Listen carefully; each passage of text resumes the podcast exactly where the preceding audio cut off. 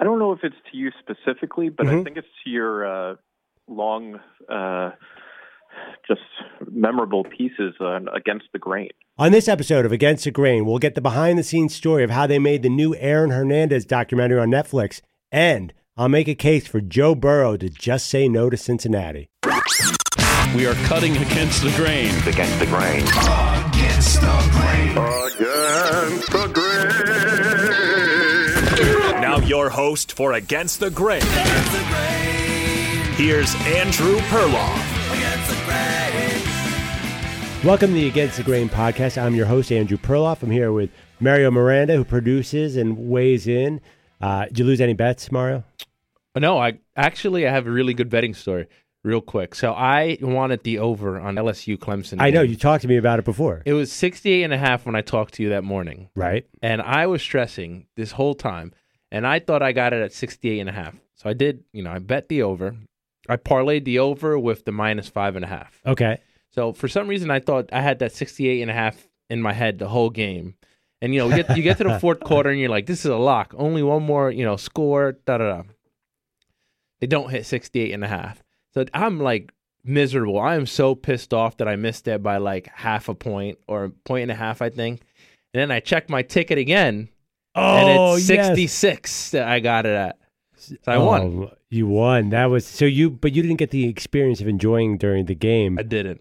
That was so close, and it's funny because the scoring just shut down in the fourth quarter. One, there was only one touchdown. And you know, early, I tweeted something early. It was uh, they, I think LSU punted like three times on the Yeah. first quarter. I'm like, oh my god, is the under going to hit? Because I was just talking to our buddy Big Cat about the under. Uh-huh. He's like, he was saying anybody who bets the under on this game, it just doesn't like life, doesn't Yeah. like football. Why would you ever want to bet the under on I, well, yeah. I mean, that's the that's sort of the part of my take. Don't bet the under on anything. so, uh, I, you know, I I didn't have a strong feeling about this game because I was like, I've never seen Clemson lose. Why are they going to lose this game? And I still don't quite understand what happened to Trevor Lawrence. Me neither. He, was I mean, just he moving three it. seconds too fast. He didn't even throw a touchdown. well, he ran in one. I that's they should have. You know, they started off really good and then they fell apart. I saw you tweet about this, the Tee Higgins uh, pass interference. Oh, I thought that was ridiculous. BS. Oh, it was terrible. You mean he didn't extend his arms But- or anything? He's just a yeah, big guy. But Trevor Lawrence threw a pick early where they gave a really weak defensive pass interference call that, that sal- saved him a little bit. So you're accusing the refs of The refs uh, were way, the refs were very inconsistent. The Pac-12 refs were terrible. Yeah. I mean that's not a hot take. Nobody likes refs to Pac-12. start with, but the Pac-12 refs, that was a disaster. I, I I'm curious when you look at draft prospects out of the game, do you overrate LSU and Clemson players just because you saw them last and you saw them on the biggest stage? How do you how do you sort of sift through what's the situation and what's real talent? Because they, you know, you were looking at LSU, it was like, wow, there's 12 NFL guys there Yeah. it can't really be 12 NFL guys. I mean, they're 12 NFL, players, but there can't be 12 NFL stars on the field, and they sure looked like it uh, on Monday night. They did. I mean, I think it absolutely is recency bias. Like that kid Queen, the the linebacker, Yeah. the one defensive MVP. I've never really heard of him prior to um, the game on Monday, Right. and he's not even listed on mock drafts in the first round. So, but I mean, he was he looked amazing. He looked like an NFL linebacker should look, right? Absolutely. So oh, I, I would. I mean, if I have a pick and I need a linebacker in the first round, why not Patrick Queen? And I- I love Clyde Edwards Helaire. I, He's awesome. Is there any doubt? I mean, at the very, very minimum, he's going to be a great third down back in the NFL. Yeah. I think he could be even more. He reminds He- me of Mark Ingram. He's like a big, He reminds low center of You know who reminds gravity me guy. M- Maurice Jones-Drew? A little less explosive. Maurice Jones-Drew was faster. There's no doubt. But just one of those big, like guys ball. with just gigantic legs. Uh-huh. I've always I like short running backs, but you can't find them. No, They're great. And he, he- was making tacklers look so bad. I felt And, bad. I mean, the thing with him is he can run you over and Yeah. he can like juke you out, which is like the best of both worlds. If you can do both of those things, but the surefire number one overall pick seems to be Joe Burrow, maybe the greatest season in college football history. Mhm. If I'm Joe Burrow, Yep. I have my agent call Cincinnati and say, don't do it. Why All right. is Cincinnati that bad? Do you think? I this mean, is a- you're a this is Cincinnati gonna get a little personal. fan. Let's just get personal here. Okay. Let you behind the veil. I am still mad that they benched Andy Dalton. I will never forgive Zac Taylor. He benched him on his birthday to go to Ryan Finley, who was not ready, and kind of ruined Andy Dalton's year. And Dalton was not the problem. The problem was all his weapons were hurt. The defense, is consistently terrible. hmm So now Joe Burrow is going to walk into the same situation, a coach who's unproven, you know, I don't think AJ Green's going to go back. And if he does, he'll get hurt anyway. Yeah. No weapons. Joe Mixon is wildly overrated. I don't care about the numbers. Really? Oh, look at the first half of the season. The dude like ran into the line. He just would. He's not elusive enough. He is. He's great in open space. He's great when the the defense is guarding the pass, but he can't do it for you on first down consistently. I do not like Joe Mixon. I'm a, I'm going against the grain there. I know everyone else is does. very against the grain. Yeah. Good end of the I, season. I have a text chain of Bengals fans, and we all have problems with Mixon. I think he's overrated. Then, uh, okay, yeah, I love some of the, I love Tyler Boyd, but it proves that he's not number one. So Burrow gets in there. It's a mess. It's Yeah. just going to be an absolute mess. The defense is the number one problem. They Mm-hmm. were a little better this year, but they they're still terrible. It's the worst linebacking corps I've ever seen, and they didn't do anything to fix it last year. So they're going to have a first round pick this year. They're going to take a quarterback.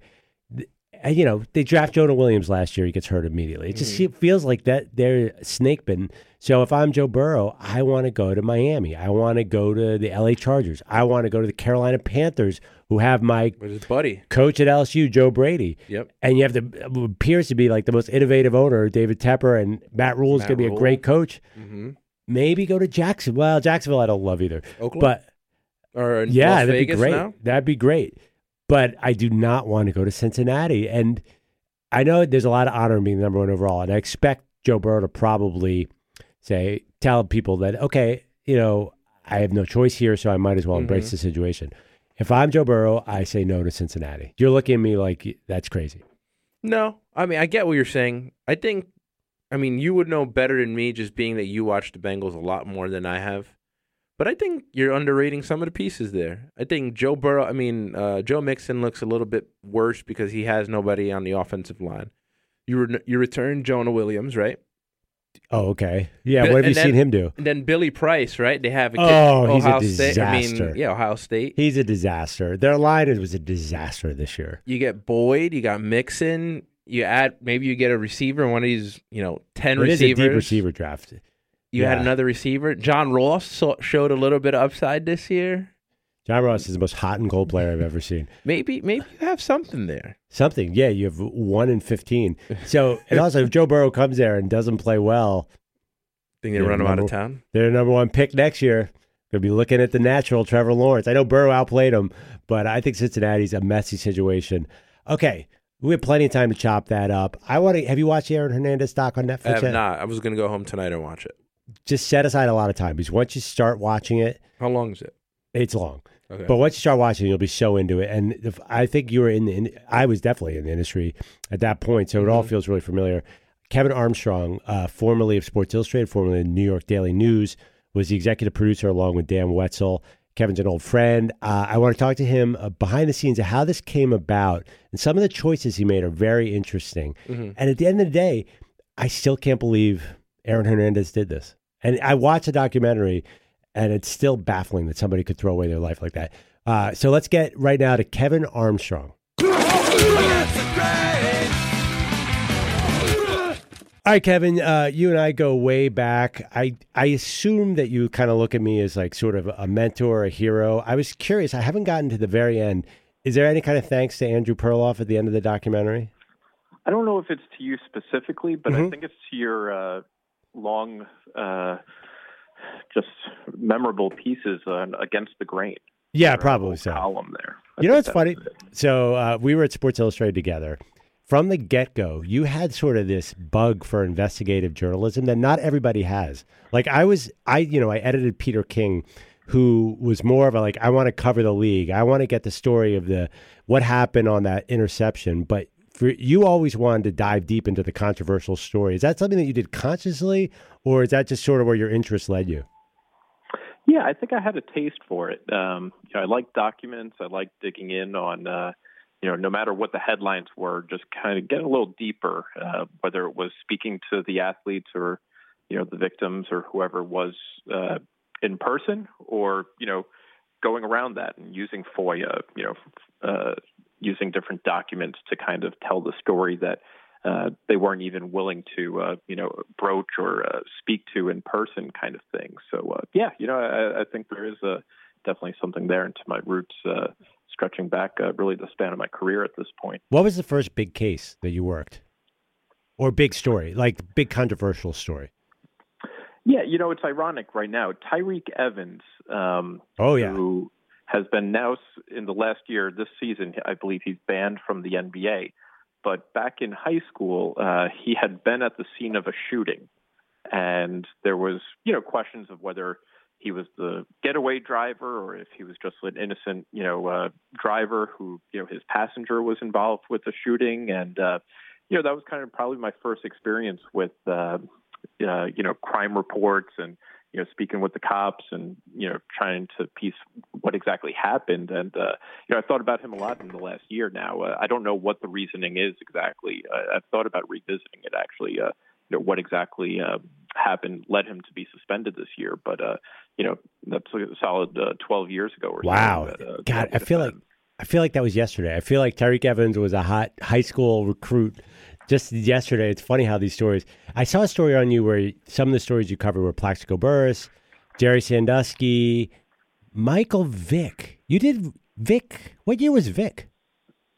Yeah, you know, Vick was a little more the aftershocks. It Okay. wasn't necessarily the first wave kind of thing, but Yeah. more, you know, what happened afterward. And I did cover him, uh, you know, when he came to both the Jets later, very late in his career, Yeah. and I did go when he had kind of the renaissance with uh, the Eagles. Yeah, I was around did that. Go down there a few times for that stuff. That was wild. That was a crazy year uh, when all of a sudden he was hot again. Uh, and then, of course, Aaron Hernandez, 2013. Uh, you were there the day he was arrested. First, before we get into the details, it struck me 2013 was a long time ago. Even the footage felt a little dated. And I was thinking about how different the world was. Obama was president, cord cutting hadn't really started in earnest. You know, sort of the old media was still a little more established than it is now. Did, did any of that strike you as you put together the final uh, project? How different the world is seven years later? No doubt. You know, I, I was there from the day he was uh, a suspect, from the day that Yeah. uh, Sports Illustrated actually, you know, broke the news and everything. And I remember I was in New York at the time, and this was just one of those stories that my editor at the time, Terry Thompson at the New York Daily News, we just kind of had a mutual understanding. You know, like if these things happen, I was either getting on a plane or in a car. In this case, just hopping in the car, and I drove up there, uh, spent 14 days you know, and uh, those 14 days kind of changed Aaron Hernandez's life. Uh, he went from the first week he was kind of under suspicion, and there was an investigation going on. He, was still coming and going from his house, and by the end, uh, you know, there was Odin Lloyd's funeral. There was Aaron Hernandez being let out of his uh, McMansion in handcuffs, and uh, the Patriots cut him. You know, I, I to my mind, it was like five minutes later, like, you know, the release came out from the Patriots that, you know, they were disassociating from him and Wow. whatnot. So, you know, he, he came at one point, um, he came out in his car and uh, he was going to his lawyer's office and he stopped by Gillette Stadium. And, you know, the, he was getting the helicopter treatment at that Yeah. point. You know, people thought it was like OJ. He was going to hit the road kind of thing. And wound up he just went into Boston, but he stopped at a gas station just to fill up. And you know he got the swarm from the uh, you know the cameras and everything. And you know I was there. I remember like just crossing paths with him. And you know Did he, you talk to him? Say anything. He didn't say anything. You know Yeah. I definitely you know put in a question or two, whatever it was. But uh, you know I this is a guy who a year and a half earlier I had covered at the Super Bowl, the Giants Patriots uh, Part Two, and you know I remember just you know here was the kid from Connecticut, you know Florida, Tebow. He caught a touchdown in that Super Bowl from Brady, and you know here we, it was a year and a half later, whatever it was, and uh, you know he's he was arrested a few days later. Unbelievable. Uh, yeah, I remember that week. I was still with Sports Illustrated some part. It was just such a crazy week. Every day something surprising happened. Uh, so let me ask you about the process of the documentary. You had a lot of, uh, obviously, you were there for 14 days. You had a lot of your own uh, reporting, and then you had all the jail recordings, and you had video footage. How massive a project was this to cull everything down to make the documentary? Uh, it was a big team. You know, uh, I, I know Geno McDermott's the director, and Dan Wetzel and I, you know, executive produced it. But you know, there's uh, an ace editor. His name is uh, Will Zinaderic. Um, he's a master Weaver, you know, there's so many elements of the story. You know, there's sisters who are, you know, uh, dating Hernandez and Yeah. Odin, who, and you know, then he kills the what would be his future brother-in-law, essentially. Aaron and his mother, you know, Aaron and his father, uh, late father, and you know, there's just so many dynamics to tell. And what we really set out with the the project that was going to be, you know, this long form and everything, is that we we felt there were headlines, there were pieces. The Boston Globe did a great series about a year ago, and we just felt that the general public really didn't know everything. You know that that everything hadn't been presented together, especially in the visual medium. Yeah. And you know we have the footage of him from high school, college, and pro. You see just how different he was. Like this wasn't just like a fourth string, you know, tight end. This guy was a, a generational talent in terms of his pairing with Gronkowski and what he was able to do. You know, they they ran him as a running back. You know, they all these different things that Belichick uh, saw in him as a dynamic athlete, and let alone the crime element. You know, that, that, that that's you know what really carried the whole story there. It's interesting. Uh, yeah, th- it's one thing. The Boston Globe, I thought, did a great job on their podcast. But when you see it visually, when you actually see the house uh, video of him walking around, presumably not too long after the murder, with the gun in his, presumably the gun in his hand, the one shot you had of the two sisters hugging uh, from the house camera, the visual elements are really you know, you can read it all you want. When you actually see what's happening, it affects the viewer a, a lot more. Was that something you were aware that was going to happen? Definitely, that that's extremely powerful. There's another scene after uh, the day after, uh, you know, the murder, and you know, Aaron's in the house, and uh, he's with kind of the associates who uh, were with him at Yeah. the time of the killing, and you know, the I remember sitting in the courtroom and watching how powerful that was, and you know, just wondering if we could pull that off. You know, could we get to the point where we could present all of this? And you know, there's also little videos in there. You know, like there's fans chanting "innocent" Yeah. as his as he's carried, you know, into jail Yeah. essentially. And just stuff like that. We went down some rabbit holes, you know, in terms of just finding archival footage. And I, I think that's what really makes this documentary uh, pop. Do you know why? You know, some of those little touches. Absolutely. Do you know why Aaron Hernandez didn't destroy all the video footage, the security footage? Great question. You know, that would be like top five question I would have for him. You know, if he destroys it, I don't think that they convict him. Really? You Uh, think that was that important? I think it was huge because it, it not only did it show him where he was, but you know, it, it, it established a timeline. You know, he was there at that time. You know, you can try to explain away whether the gun was in his hand. You know, I think they tried to say it was like a TV remote or, you know, that the jury couldn't tell for sure kind of thing. But, you know, you don't show up, you know, the, uh, the tire marks, everything that linked him back to the crime scene. You know, I think at the end it, it was somewhat dependent upon, you know, there being he was in his house at that time, which is you know essentially I don't know half mile from the uh, industrial park where he uh, killed Odin Lloyd and left him to die. Oh, the uh, scene also where his girlfriend carried the uh, gun box out the door. There's not. There's no other possible explanation. I watched that. I'm like, oh my gosh, she's carrying the gun. And then they asked her uh, on the stand, "What did you do? Where did you dump it?" She said, "I ju- I I dropped it in a dumpster, but I don't remember where." That seems like such an obvious admission of guilt. Think of how often do, do you even go to a dumpster? yeah, you know, like I would remember the dumpster I went to. You know, I could probably drive you to the dumpster I go to. And, you know, like uh, just so much of what she said, the jury, when we spoke to them afterward, just laughed. You know, Oh, okay. like, you know, like even if she didn't get hit with perjury or, you know, whatever the situation was in terms of immunity, whatever, you know, agreements were reached and whatnot, like the fact that she goes up there and it's just like, okay, this just is not a trustworthy person in that sense. How did you decide which jail time calls to use? Did you personally listen to all of them, or did editors listen to all of them and decide these are the best? Yeah, I didn't listen to every one of them, but I listened to a large amount, and uh, uh, definitely, you know, the team uh, listened as well. Huge. You know, that's the voice coming from the grave. You know, there there Yep. not going to be a definitive Aaron Hernandez interview. You know, he, he took his life. There's, you know, no, you know, white whale out there that uh, reporters covering the case wherever going to land and whatnot. So, uh, I I think that that dynamic and you you know, there's conversations with his mother, his agent, and just the unfiltered conversations that he had with them really shed a light on exactly who he is. You know, like what his worries were, what his thoughts were. You know, speaking with his uh, young daughter, and you know, he, he he and his mother had a terrible relationship.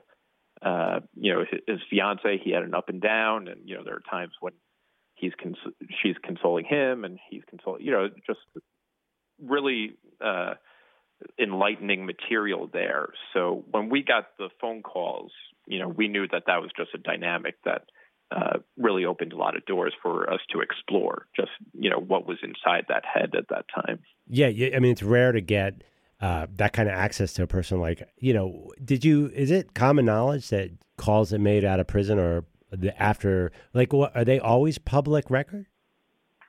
Yeah, you know what? I, I'm not sure that they worded that it's going to be public record, but I, I, I've been in the Bristol County uh, House of Correction where he was held before trial.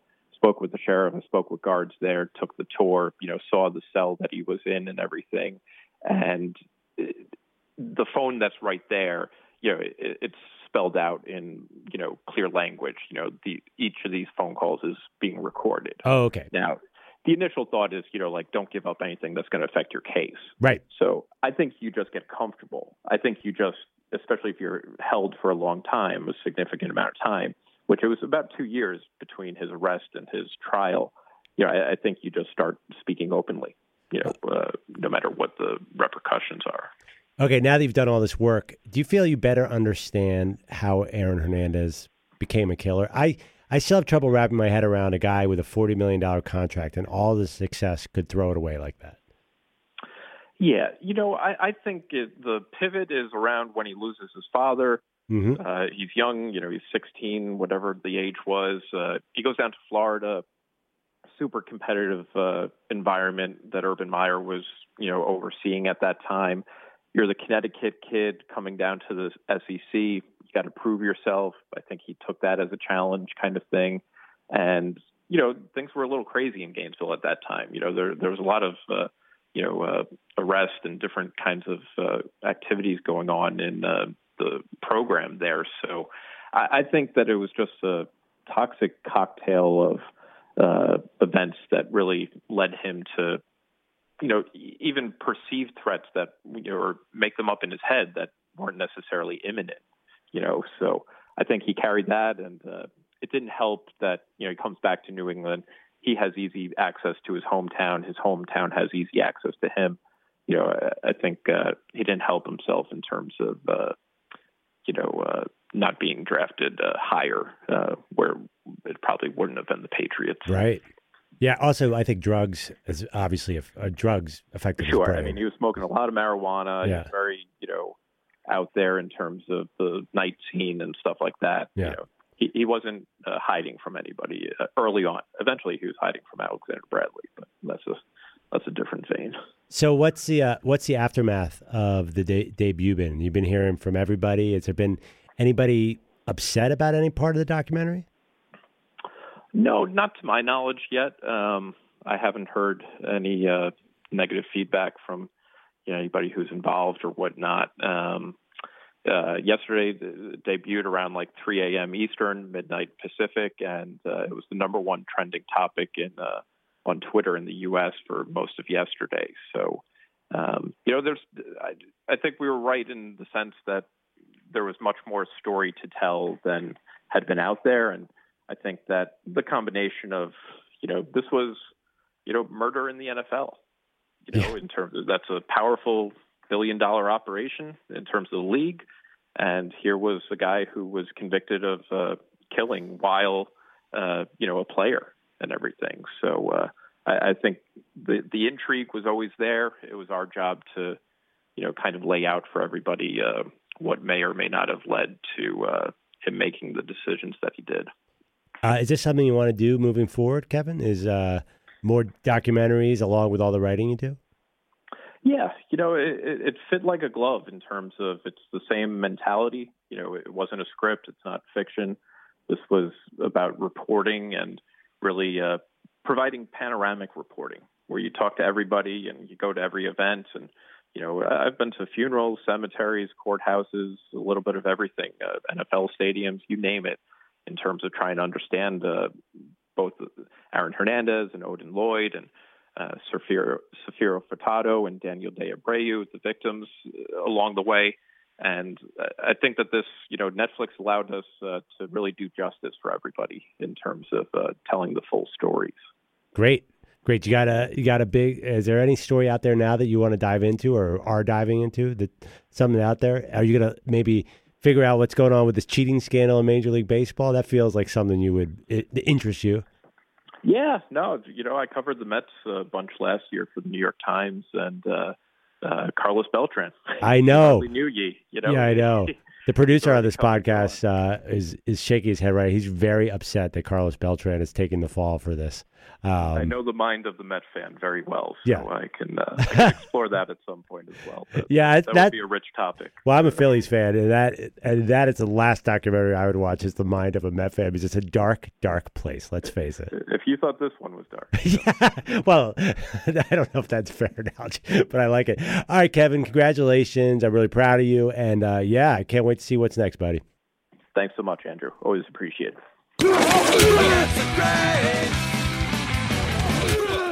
That was Kevin Armstrong, executive producer of the Aaron Hernandez documentary on Netflix. Uh, great job by Kevin. He he's an awesome reporter, one of those best of sports writing books guys, and you're going to hear a lot more from him. Now, I are you proud that I brought you in on Carlos Beltran there? I'm so pissed off about this situation. I really, this is the most mad I think I've been about a sporting subject in a really long time. yeah, I understand. I The last time I was mad about a sport event was actually involved Carlos Beltran, 2006. When he took the curveball and we didn't advance to the World Series. So, but you're are you're not mad at him anymore. Now you're mad for him. I'm mad for him, yeah. So you think it was unfair? Yeah. I mean, if MLB decided not to suspend him, why should he step down? Well, because he obviously was a ringleader in the scandal. If you're the Mets, do you really want this? Like, why do you have to have this stain from another team that you didn't even get the wins off of? But my thing is why if, you know, there was reasonable calls that he, you know, whatever, why didn't MLB take it in their hands to put sanctions on him as well? They did it for Be- Hinch, they did it for Luhnow. Because they weren't doing players. They should. But I mean, so why should he so if they weren't doing players, why should he get punished for this now? This has some, nothing to do with the Yeah. Mets. Like, I just doesn't make sense to me. I feel like this sets a precedent for now. Like, should any Astros player from that team be allowed to coach or get a managerial job going forward? Well, honestly, I, I'd be nervous about hiring somebody. I I don't know. I'm not going to dive into baseball here because it's a football podcast. But do you know that I don't think people are talking enough about that What? Altuve MVP? Yeah. I mean, that is that's got an asterisk too. oh yeah. He seems like a guy who knew a pitch was coming a lot. Yeah. well, he hit like over 300 that year and all these home runs. yeah, it feels I like could see that. and he knows how to turn around on a fastball too. Yes, he does. I, I, I was I hated when uh, the Phillies face that guy. He's Altuve? he's a tough hitter too, because there's no strike zone. He's so small. No, he's so small on everything. I mean, he can hit pretty much anything, even if it's outside of the strike zone. He's a really good hitter. and he's but- got such a compact stroke. It's really good. What were we gonna say? I was going to ask you a baseball question. Hit me? No, why not? Who cares? Which one? What do you think is worse, the steroid era or uh, this?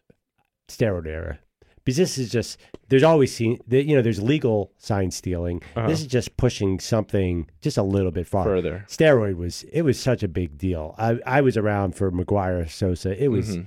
I mean like you would actually run home to watch a Barry, Barry Bonds at bat. Yeah. It was such a big uh Even you? of- yeah, it was. Oh my God, Wow. Ba- Barry Bonds, I was into. I like, I love home runs. I'm a big home run. Like, Me too. Yeah, yeah. I I'm like, value you that know, stat so much. and you know, I love lefty home runs oh, too. Oh, yeah. So Bryce Harper is my guy. so I was big into power hitting. Yeah, I was totally into it, but it turned me off There's a couple things that hurt my baseball fandom. Was the '94 strike was a killer. Right when Ken Griffey Jr. was a '94 or '95? Anyway, Ken Griffey Jr. was 94 thing. That was one. yeah, Griffey Jr. was my guy. I loved him when he came out, and then they just sort of screwed up the whole season, and that Mm-hmm. was that was bad. And then when the steroids turned on them, that was bad too. Yeah. that was way worse. This will this will come and go. In fact, I don't even know if this is a bad thing for baseball. mean, Little they're getting- cheating never hurt. And they're getting a, to- a whole much, like, ton of pub. I mean, Yeah. we wouldn't be talking about baseball right now Yeah, if that didn't happen. I Mike Piazza came out today and he said, "Oh, we would have never done this in our era. Yeah, you were just juicing. Like, Yeah. or how? Oh, I know. Why would you come out and say anything? seventy-five percent of the people in this building right now did not know AJ Hinch, Alex Cora, and Carlos Beltran were managers of the Minnesota. and AJ Hinch just won the World Series. Yeah. They definitely didn't know Beltran was the Mets manager. No. And uh, probably half the, uh, you know, baseball is really falling off nationally. We're a national show, the Dan Patrick Show. Uh-huh. So it's hard to do baseball. There's Yep. been a way to do it in a way that to me is not that harmful to sport. It stinks for the Astros. There's no doubt about it. Mm-hmm. But, you know, football has had these huge cheating scandals in the last 15 years. Ratings have keep on going up. Deflategate, Spygate, Yeah. Bountygate. Ratings go up, up, up, up. Because I don't, as long as you don't question the integrity of the entire game, and I think you did that during baseball's steroid era. As Mm. Yeah. long as you don't question the integrity of the whole game, it's fine. So, for example, Deflategate was great TV. It was Yeah. awesome. Was mean, so much fun. Everybody, the deflator, you hear like Yeah. I hear that in a Boston Yeah. accent. yeah, I mean, it's something like mem- memorable. there's no analogy, but Kevin was talking about hearing those jail calls Uh-huh. from the Aaron Hernandez case. Just the fact that we got to see these texts behind the scenes of what goes on with the Patriots. Yeah. That's incredible drama. So cheating isn't, in my mind, and I'm actually stealing this from the book Freakonomics. Cheating for a sport is not always bad if it can generate interest. It's just, you know, it's a fine line. I, I hope people don't watch baseball in April and say, oh, like this is all fake. Yeah. But sign stealing's gone on forever. So what's it's just pushing it a little too far. I mean, reality TV is fake and people still watch it. That's true. Pro So- wrestling is very popular. Very scripted. By the way, my guy Rocky Johnson, Sorry the Rock's dad, yeah, he was, RIP. yeah. I tweeted out the other day. Uh, my one of my first matches was Rocky Johnson versus Magnificent Don Muraco. Where at? Spectrum in Philadelphia. I used to show up. I you think I'm like a book nerd? I used to show up wearing my Roddy Piper white T-shirt with the red trim, and I was like, Were you I, wearing the skirt too? I didn't wear. No, nobody wore it. A, it's a kilt. Sorry, the kilt. Yeah, Roddy, Roddy, if he was still with us, would kill you right now for calling it a skirt. Well, I'm, fact, I'm about to throw a chair at you. What are you talking about, skirt? You've already, yeah, I was a huge pro wrestling fan. I was. It turned out I was a little too early because, like, when I, you know, when I broke into the sports business, pro wrestling was looked down upon. Now Yeah. everybody reports on it. ESPN does it.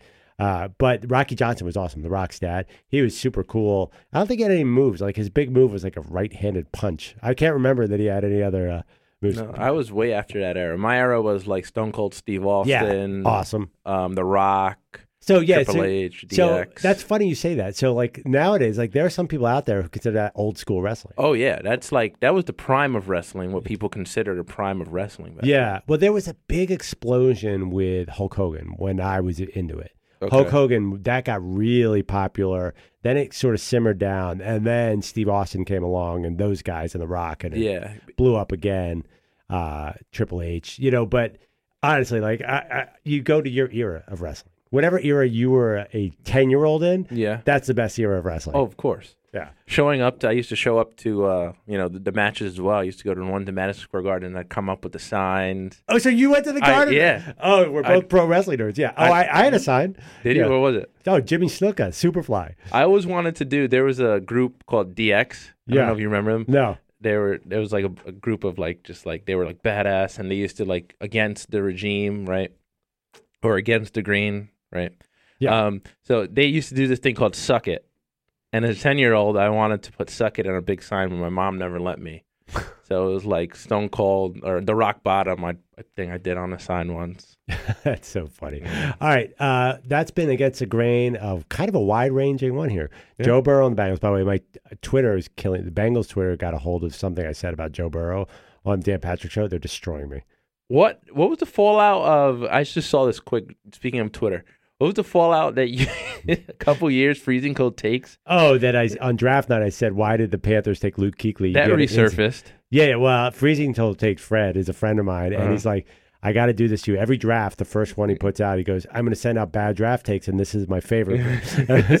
you can get an inside linebacker anywhere. And I'm a huge Luke Kuechly fan. Yeah. You know, I have a nickname for him. What I- is it? I call him the Matrix because he's like one of the bad guys in the Matrix. Wherever the play goes, he just appears there at the end Uh-huh. of it. I don't know how he does it. he's on both sides of the field simultaneously. he's the most ridiculous. You ever bet against the Panthers and have Kuechly blow up your offense? It's the worst. He's an amazing player. Him and Bobby Wagner, my two favorite linebackers. Those guys are great. But I guess I dissed him on draft night, and You guessed. You didn't even get the pick right. He was taken ninth. You said tenth. it was the early days of Twitter. Nobody was. wa- I didn't think anyone was watching. Oh boy! But uh, yeah, congratulations on a great career, Luke Kuechly. Great dude too. Uh, so that's against the grain. We're not going to mention any more bad tweets from the past. Hope you enjoyed it. Subscribe, and we will be back soon.